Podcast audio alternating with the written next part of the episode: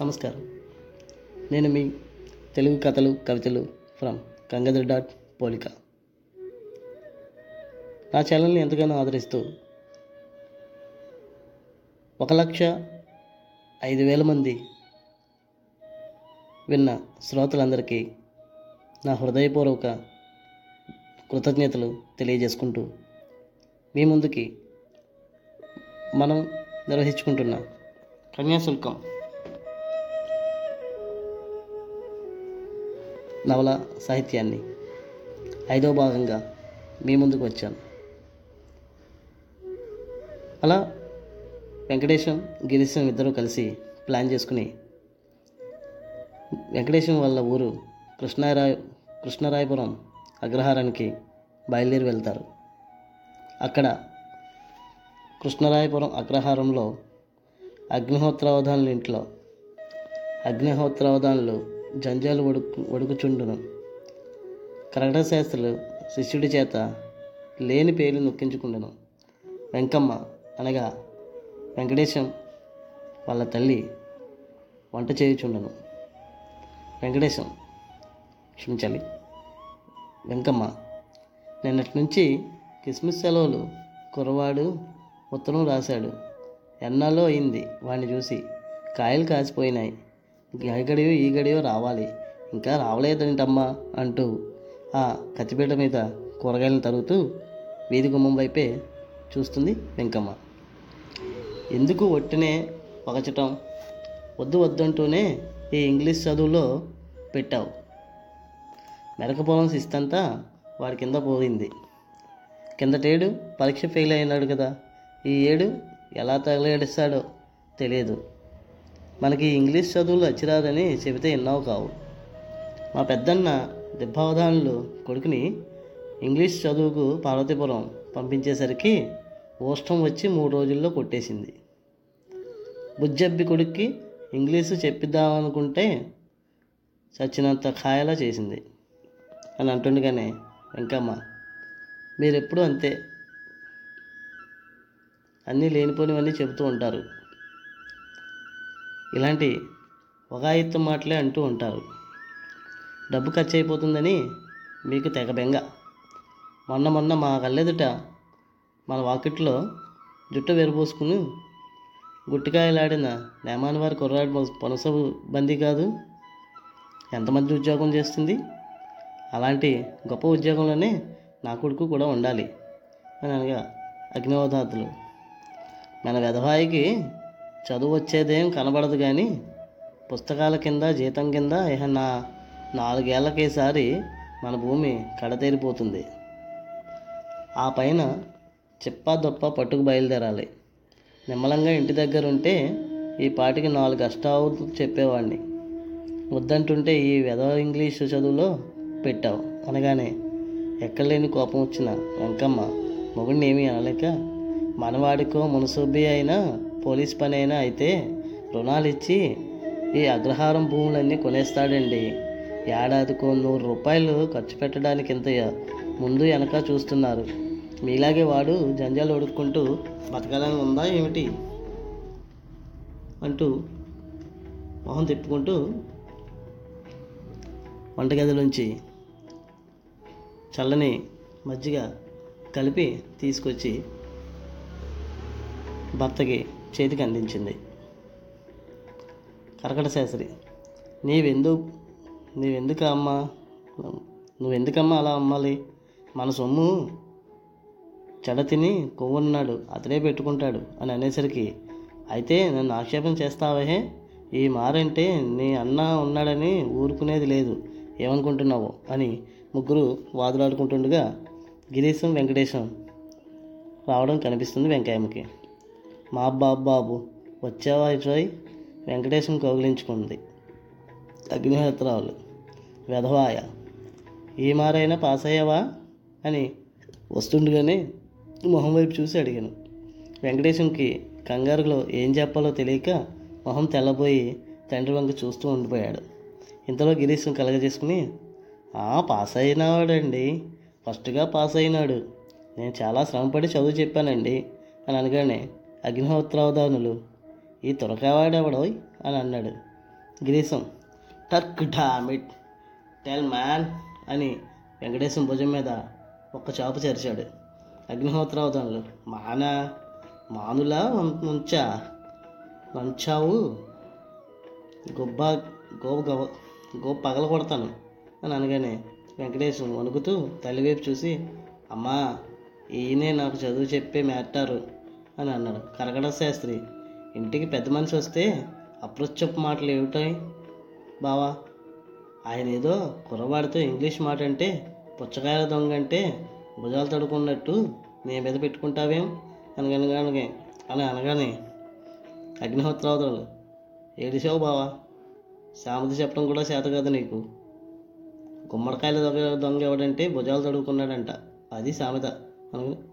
ఇలాంటివి మాత్రం కరెక్ట్గా పట్టుకుంటావు కానీ ఇంటికి వచ్చిన వారికి ఏం చేయాలి ఎలాంటి మర్యాదలు చేయాలో తెలియదాయే అని అనగానే గిరీశం కర్కటక శాస్త్రితో తమ బావగారా అగ్నిహోత్రావధానులు గారు నన్ను తమరు ఎరకపోవచ్చు కానీ డిప్టీ కలెక్టర్ గారి ఇంటికి తాము వచ్చేటప్పుడు నేను వారి పిల్లలకి చదువు చెబుతూ ఉండేవాడిని డిప్టీ కలెక్టర్ గారు తమర్నే మెచ్చుకునేవారు అనుకున్నారు కర్కట శాస్త్రి అవునవును.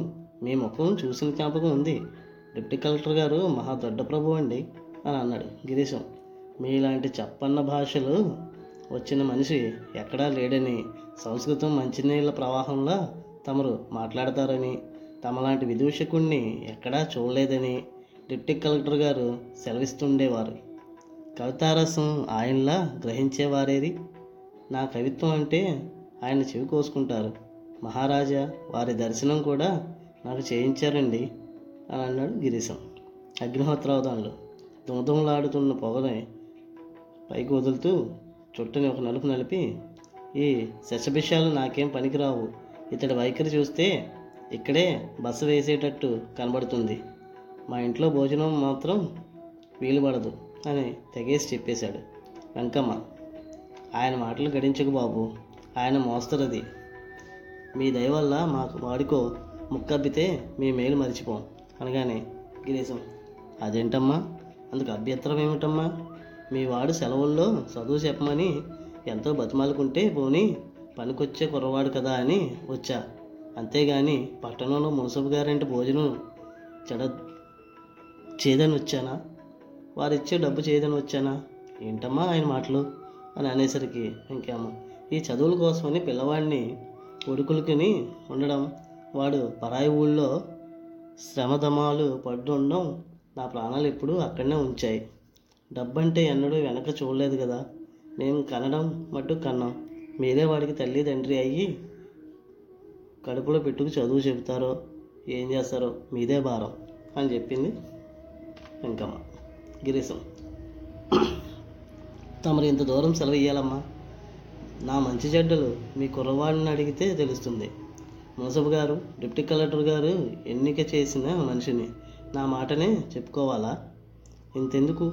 ఇక మూడేళ్ళు నా తర్ఫీదులో ఉంచితే క్రిమినల్లో వరుసగా పోలీస్ పరీక్ష పాస్ చేయిస్తాను అని అన్నాడు గిరీశం. అగ్నిహోత్రవుతాను. మూడేళ్ళే?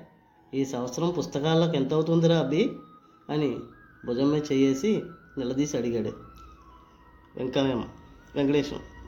పది పదిహేను రూపాయలు అవుద్ది నాన్నగారు అని అన అన్నాడు. అగ్నిహోత్రవతం ఒక్క దమిడి ఇవ్వను. వీళ్ళిద్దరూ కూడి ఆ రూపాయలు పంచుకు తినేటట్టు కనబడుతుంది. నేను వేదం ఎనభై రెండు పన్నాలు ఒక దమ్మిడి పుస్తకాల ఖర్చు లేకుండా చదువుకున్నాను.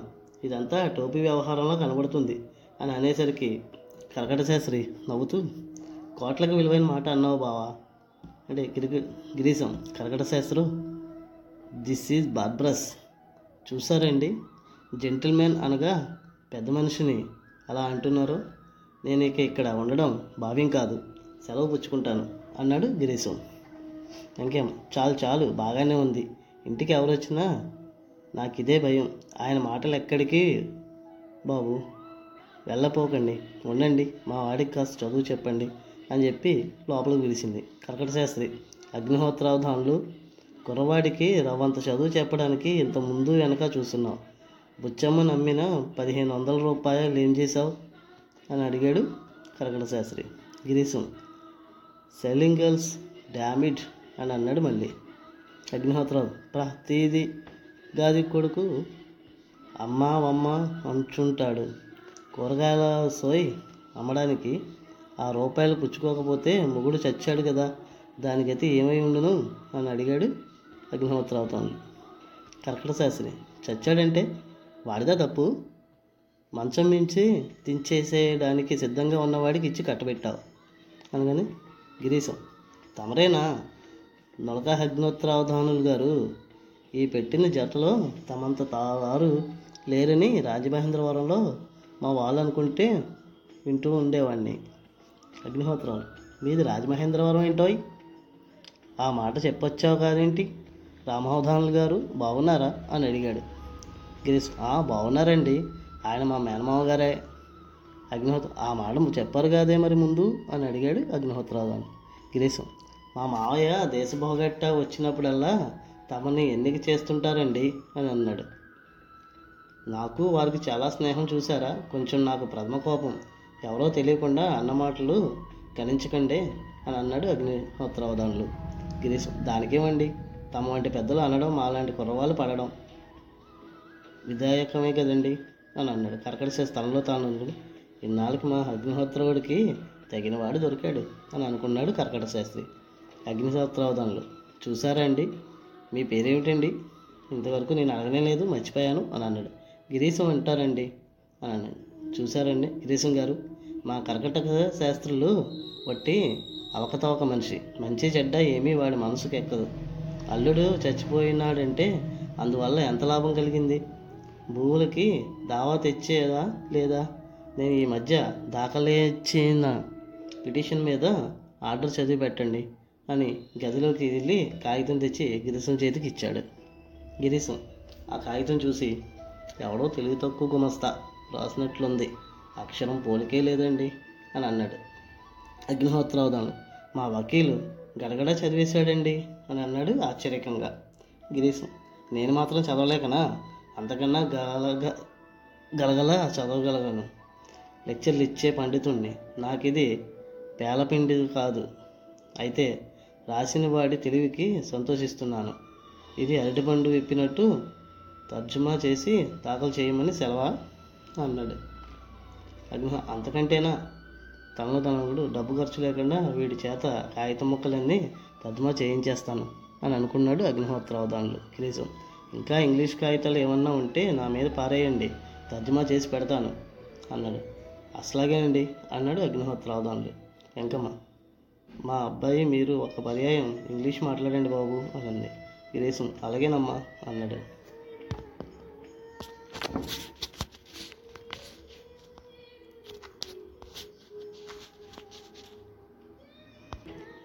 వెంటనే Girisham.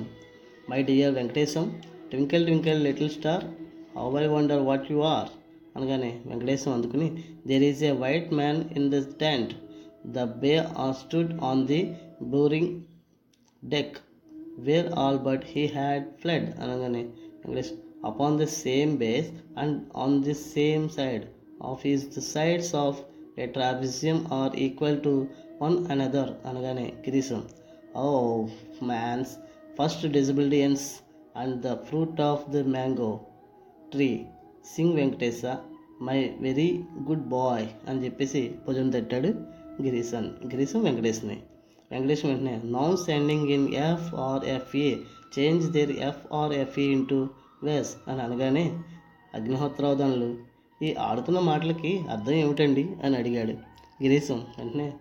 ఈ సెలవుల్లో ఏ ప్రకారం చదవాలో అదంతా మాట్లాడుతున్నామండి ఇద్దరం అని చెప్పాడు కరకట శాస్త్రి. అబ్బి ఒక తెలుగు పద్యం చదవరా? అన్నాడు వెంకటేశం వైపు చూస్తూ. వెంకటేశం పొగ చుట్టుకు సతిమూవికి అని అనగానే కరకట శాస్త్రి శబాష్ అన్నాడు. Girisham dammit don't treat that. మెల్లగా నలమందయంతు వీళ్ళిద్దరూ చదువు చదువు అన్నారు.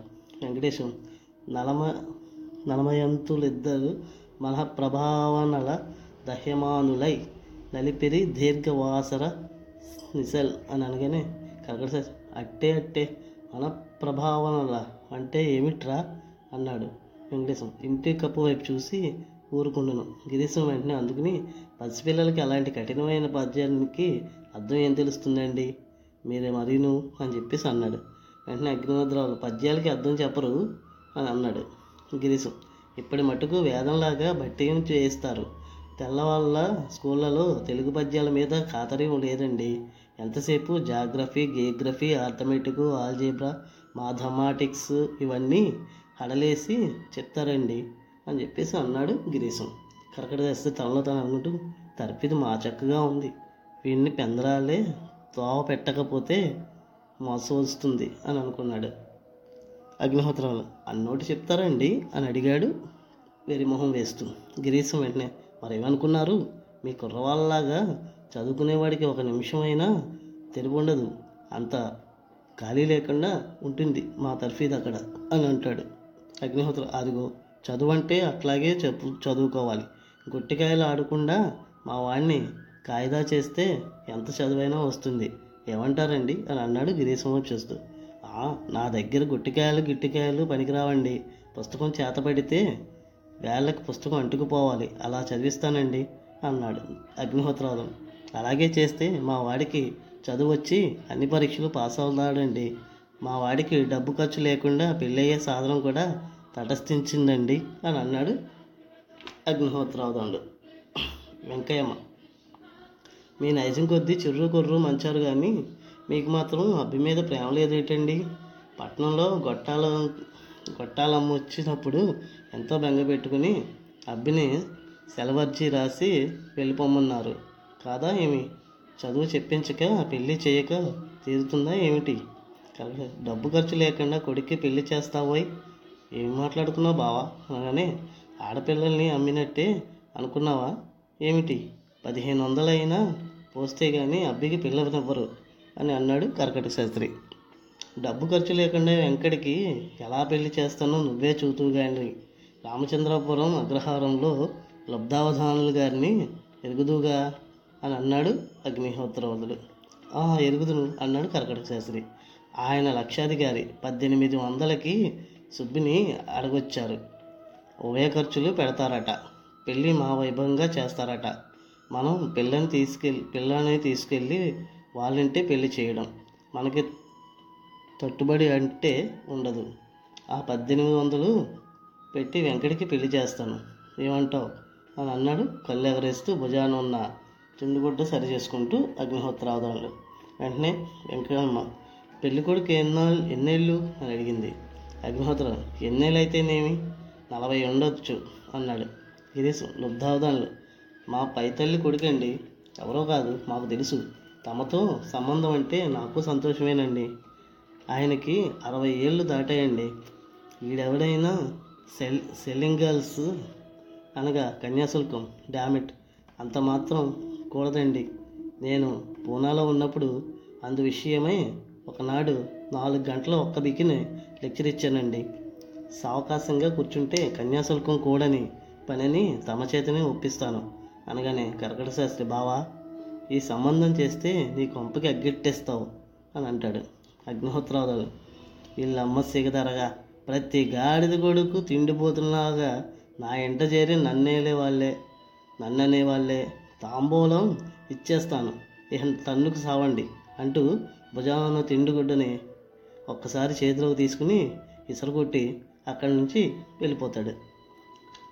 ఇంకేం నాతో చెప్పకుండానే ఇలాంటి పనులన్నీ చేస్తున్నారు మీరు అని అనగానే మళ్ళీ వెనక్కి రెండు అడుగులు వేసి ఆడముండలతో ఆలోచన ఈ సంబంధం చెయ్యకపోతే నేను భారకరావుణ్ణి కాదు అంటూ అక్కడి నుంచి లే తిరిగి వెళ్ళిపోయాడు. కరెక్ట్ ఏం అపార్థం? ఏ మాత్రం ఈ మనిషిని మనం ఏం మార్చలేం అక్క అంటూ ఓ నమస్కారం పెడతాడు వెంకమ్మ అన్నయ్య ఈ సంబంధం చేస్తే నేను నుయ్యో గొయ్యో చూసుకుంటాను. పెద్దదాన్ని రొమ్ము మీద కుంపట్లాగా భరిస్తూనే ఉన్నాం. ఆయనకి ఇంత ఈడొచ్చినా కష్టం సుఖం ఒళ్ళు నాటకై దౌర్భాగ్యపు సంబంధం కల్పించుకొచ్చారు. నీ బతికి బాగుండాలంటే ఈ సంబంధం తప్పించు అని అడుగుతుంది కరకట శాస్త్రిని. గట్టి అసాధ్యం తెచ్చిపెట్టావాక ఒట్టి మూర్ఖపు గాడిద కొడుకు ఎదురు చెప్పిన కొద్దీ మరింత కొర్రెక్కుతాడట. ఏం చేయగలను చెప్పు? నీకు భరోసా చెప్పాను. ఏమి పాలుపోకుండా ఉంది. నీకు ఏమాత్రం నేను ఎటువంటి భరోసాని ఇవ్వలేను అని అంటాడు కరకల శాస్త్రి. వెంటనే గిరీశం వాళ్ళ సన్నివేశాన్ని సిచ్యువేషన్ అర్థం చేసుకుని అమ్మ మీరు ఎందుకు అలా విచారిస్తారు? అవధానులు గారు సావకాశంగా ఉన్నప్పుడు ఒక గంట కూర్చుంటే డబ్బుచ్చుకు ముసలి వాళ్ళకి పెళ్ళి చేయడం దౌర్జన్యమని లెక్చర్ ఇచ్చి మనసు మళ్ళిస్తాను అని అంటాడు గిరీశం. వెంకమ్మ బాబు అతడు మీ మేనత కొడుకైతే మీ కాళ్ళు పట్టుకుంటాను. మీరు వెళ్ళి ఆయన మనసు మళ్ళిస్తారు. నా చర్మం చెప్పులు కుట్టిస్తాను మీకు అని అంటుంది. అమ్మ ఏం చెప్పను? వాడో త్రాష్టుడు. పిల్ల దొరకడమే చాలా వాడి చాలు వాడికి. ఈ సంబంధం వదులుకుంటే వాడికి పెళ్ళే కాదు. వాడిని వా వాడు వదిలే ఘట్టం కాదు. అయినా కానీ నా ప్రయత్నం నేను చేస్తాను. అనగానే కరకడక శాస్త్రి చూడమ్మి నేను ఉపాయం చెబుతాను ఇలారా అని పిలుస్తాడు. కర్కటక శాస్త్రి శిష్యుడు వెంకమ్మ నిష్క్రమించి అక్కడి నుంచి వెళ్తారు. గిరీశం మై డియర్ షేక్స్పియర్ నీ తండ్రి అగ్గిరావుడై మీ ఇంట్లో ఎవ్వరికి అతన్ని లొంగదీసే వాళ్ళు లేరు. నా దెబ్బ చూడు. ఇవాళ ఏం చేస్తాను? విదేశలింగం పంతులు గారు కన్యాశుల్కం విషయంపై రాసిన ఉపన్యాసం పైకి తీ. మావగారికి లెక్చర్ ఇవ్వడానికి మంచి కసరత్తు చేయాలి అంటాడు గిరీశం.